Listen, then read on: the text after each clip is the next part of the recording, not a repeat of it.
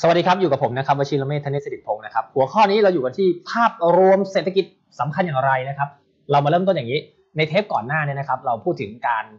ใช้วิชา Money Management นะครับอะเดี๋ยวเราไปดูที่ชาร์ตกันนิดนึงดีกว่านะ อธิบายก็เขียนกันสักนิดนึงของเดิมเนี่ยเราให้ความสำคัญกับวิชาสัดส่วนที่พอดีนะครับซึ่งสัดส่วนที่พอดีเนี่ยจะให้ความสำคัญกับการวางแผนล่วงหน้าว่า เราจะมีถูกไอ้ถูกเนี่ยไม่มีปัญหาหรอกเวลาเราเสี่ยงถูกใช่ไหม เราก็ไม่มีปัญหาอะไร แต่ปัญหาคือว่าให้เรารองรับความผิดพลาด ผสมกับความไม่แน่นอนที่อาจจะเกิดขึ้นได้นะครับเออคราวนี้สิ่งที่เราจะต้องพยายามจะประยุกต์ใช้หลังจากที่เรารู้แล้วมันได้เป็นเนสเมนเราอาจจะผิดได้ คราวนี้ไอ้วิชาเนี่ยมันต้องมาแมทกับอะไรแมทกับเรื่องของการคาดการณ์เออการคาดการณ์นะซึ่งการคาดการณ์เนี่ยที่ดีแล้วเนี่ยเราจะทำให้ลดปัญหาแก้ปัญหาเราจะทํำยังไงนะครับ สิ่งที่สำคัญเนี่ยให้เรา หัวใจสำคัญเลยนะ ที่เราต้องเรียนภาพรวมเศรษฐกิจเพราะอะไร เพราะว่าหัวใจสำคัญก็คือว่าให้เราวิเคราะห์สิ่งที่ ระยะยาวคาดการง่าย ถ้าระยะยาวคาดการง่ายนี่นะครับ มันจะมีเคสเคสอย่างนี้ คือใครที่ลงทุนมาแล้วจะเข้าใจนะครับ คือคำว่าระยะยาวคาดการง่ายเนี่ยหมายความว่าอะไรหมายความว่าจริงๆแล้วเราคาดการระยะสั้นเนี่ย ระยะสั้นเนี่ยมันอาจจะคาดการยาก พอดีว่าในหลักการลงทุนในสินทรัพย์ที่มันมีสภาพคล่องผันผันผวนสูงนี่ก็เราต้องยอมรับว่าในระยะสั้นเนี่ย ราคามันจะผันผวน แล้วเราคาดการให้เป๊ะๆเนี่ยไม่ได้ คืออย่างนี้ครับ ผมแชร์ดีแล้วจริงๆหลาย ๆ คนเข้ามาลงทุนเนี่ยก็จะเริ่มอยากจะเป็นนักเก็งกำไรก่อนเพราะรู้สึกว่ามันได้เห็นผลลัพธ์เร็ว แต่การที่เราจะประสบความสำเร็จในการลงทุนระยะสั้นหรือเก็งกำไรอะผมว่ามันยากกว่าการ การเป็นนักลงทุนระยะยาว มันยากกว่าการลงทุนเป็นระยะมันมันยากง่ายในเรื่องของวิธีนะครับ ผมว่าการเก็งกำไรระยะสั้นหลาย ๆ คนที่เราไปพบเจอคนที่ประสบความสำเร็จในการเก็งกำไรระยะสั้นเนี่ยต้องยอมรับว่าหลายๆคนเก่ง แล้วมันไม่ใช่แค่มีความรู้มันอยู่ในระดับว่ามันเป็นสัญชาตญาณเขาเลยอะเออคือมันลึกซึ้งกว่านั้นนะนะมันมันไม่ใช่มีเพียงแค่เทคนิคแค่ความรู้แต่หลาย ๆ คนเนี่ยมันจะมีสัญชาตญาณประสบการณ์ ที่จำเป็นต้องทำให้ได้อยู่ ซึ่งมันลึกซึ้ง แต่ว่าการคาดการระยะสั้นนั้นมันเป็นสิ่งที่มันทำมันตอบโจทย์เรื่องของความต้องการระยะสั้นของผู้คนโดยธรรมชาติ แต่การลงทุนระยะยาวโดยความเป็นจริงแล้วเนี่ยวิธีการง่ายกว่า แต่ยากที่จิตใจ อ่าอย่างนี้ดีกว่านะไอระยะยาวเนี่ยมันยากยากที่ใจ แต่ระยะสั้นเนี่ยมันมันยากที่วิธีการกับการคุมคุณภาพอะอ่า ยากกว่านะครับ เพราะฉะนั้นเนี่ยเราต้องมองหาอะไรที่ระยะยาวคาดการง่าย หมายความว่าระยะสั้นเนี่ยมันอาจจะผิดอะแต่ระยะยาวมันถูกเนี่ยมันจะทำให้เรา มันจะทำให้ถ้าเกิดว่าใครที่เข้าใจเรื่องกลยุทธ์หรือ money management เนี่ยเช่นนะครับ สมมุตินะ เวลาเราเสี่ยงซื้อหุ้นเหมือนใครที่เคยได้ยินหรือศึกษามา มันจะมีกลยุทธ์หนึ่งเรียกว่าดอลลาร์คอร์ a เวอเรจคือการทยอยออมทุกเดือนทุกเดือนทุกเดือนระยะยาวเนี่ยโดยที่เขาเลือกสินทรัพย์ที่ลงทุนระยะยาวมันใช่เราสังเกต ฟังดูวิธีนี้มันง่าย เพราะว่าจริงๆเขากระจายเขากระจายความเสี่ยงเขาใช้ลักษณะคล้ายๆของ money management คือทยอยทีละนิดทีละนิดทีละนิดแต่กับคนที่สมมติว่าเขามีเงินลงทุนเริ่มต้น1นึ่งแสนบาทเนี่ยเขาซื้อ1นึ่งแสนบาทเลยคือจริงๆแล้วเขาเอาทั้งหมดไปเสี่ยงเลย แต่สมมติว่าใครที่มีเงิน1นึ่งแสนบาทแต่เขาทยอยซื้อทีละพันทีละพันทีละพันอย่างเงี้ยมันก็เหมือนกับใช้ money management ในสัดส่วนที่เล็กลงถูกไหมมันก็มันก็เซฟขึ้นแล้วที่สำคัญคือ มันก็ทำให้เวลาเราซื้อน้อยใช่ไหมครับความความความเสียหายต่อการซื้อหนึ่งครั้งมันก็ต่ำ มันก็ทำให้สามารถทนทานได้ได้สูงกว่า คราวนี้ เพราะฉะนั้นเนี่ยนะครับก่อนที่ภาพรวมเศรษฐกิจสำคัญยังไงคือจริงแล้วเราพยายามจะหาอะไรที่เป็นภาพรวมเศรษฐกิจ มันคือภาพอะไรมันคือสำหรับผมมันคือภาพระยะยาว หรือมันคือภาพใหญ่ เออนะครับ ผมอธิบายเพิ่มเติมอีกนิดนึงให้รู้ก่อนว่าโอเค การคาดการณ์ที่ดีเนี่ย เราจะต้องใส่ใจกับการคาดการณ์ระยะยาว ผสมกับการคาดการระยะสั้นนะผสมกันนะผสมกัน เพื่อที่ว่าจะลดความผิดพลาดลงอ่าถ้าเราเน้นคาดการระยะสั้นเราจะเราจะเหนื่อยนะจะมีความถี่ของการผิดพลาดสูง ถ้าเรานึกถึงวิชา money management ก็คือว่า ตอนที่ผมบันทึกเทปแบบผมให้ดูว่ามันจะมีคนที่ลงทุนระยะสั้นแบบถือครองแค่ 5 วัน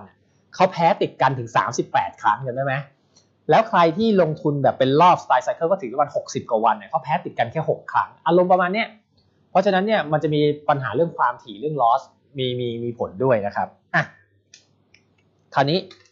ภาพรวมเศรษฐกิจมันสำคัญโอเคนะภาพรวมเศรษฐกิจเนี่ยมันคือมาตอบโจทย์ทำให้เราคาดการณ์ระยะยาวนะครับคราวนี้ภาพรวมเศรษฐกิจเนี่ยมันส่งผลยังไงสำหรับใครที่ลงทุนในตลาดหุ้นอีก คืออย่างนี้ครับ เราพูดถึงสินทรัพย์ในตลาดหุ้นเนี่ย มันก็จะมีหุ้นอยู่จำนวนหนึ่ง ซึ่งไอ้จำนวนหุ้นเนี่ยโดยธรรมชาติบริษัทเราผมให้จินตนาการนะครับ อันนี้คือตลาดหุ้นแล้วกันนะ มันก็มีหุ้นอยู่จำนวนหนึ่ง ซึ่งจริงๆแล้วจำนวนหุ้นเนี่ย มันส่วนใหญ่มันจะไม่ค่อยเพิ่มไม่ค่อยลดหรอก แต่เราเรานึกถึงหุ้นดีๆสักตัวหนึ่งก็ได้นะ เดี๋ยวทั้งตลาดมันจะงง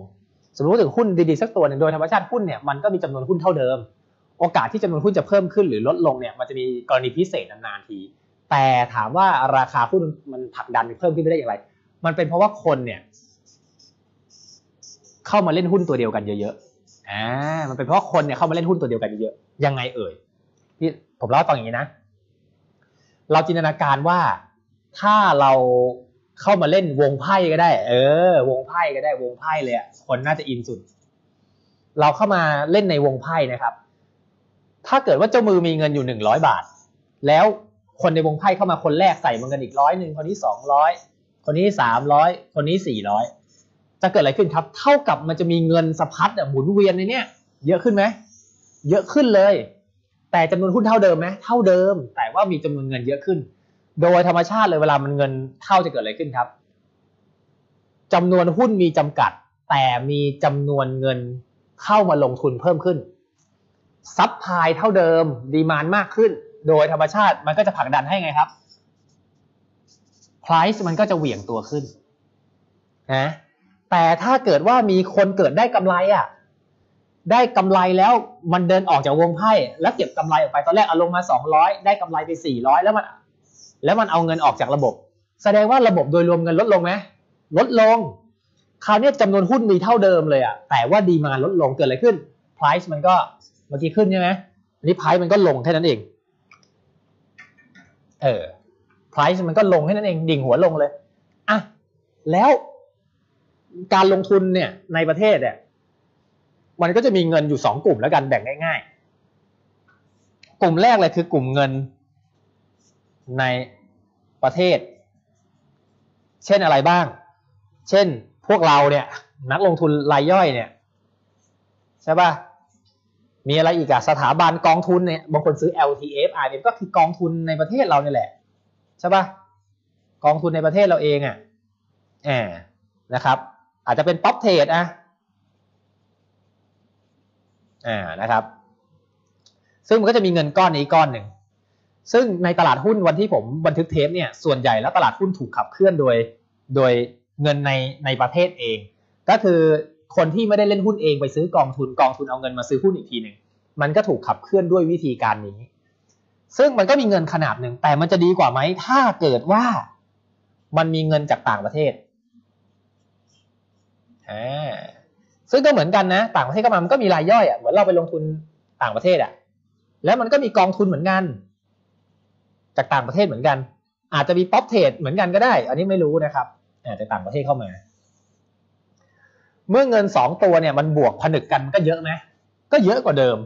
เพราะฉะนั้นเนี่ยตลาดหุ้นก็จะขึ้นแรง ถ้าเราไปดูสถิติเลยก็คือว่าทุกครั้งที่มันมีเงินจากต่างชาติเข้ามาเนี่ยนะครับ ตลาดหุ้นจะสามารถบวกได้ไกลแล้วก็ยาวนานแล้วก็รุนแรง เพราะฉะนั้นเนี่ยภาพรวมเศรษฐกิจเนี่ยนะครับ มันจะจูงใจให้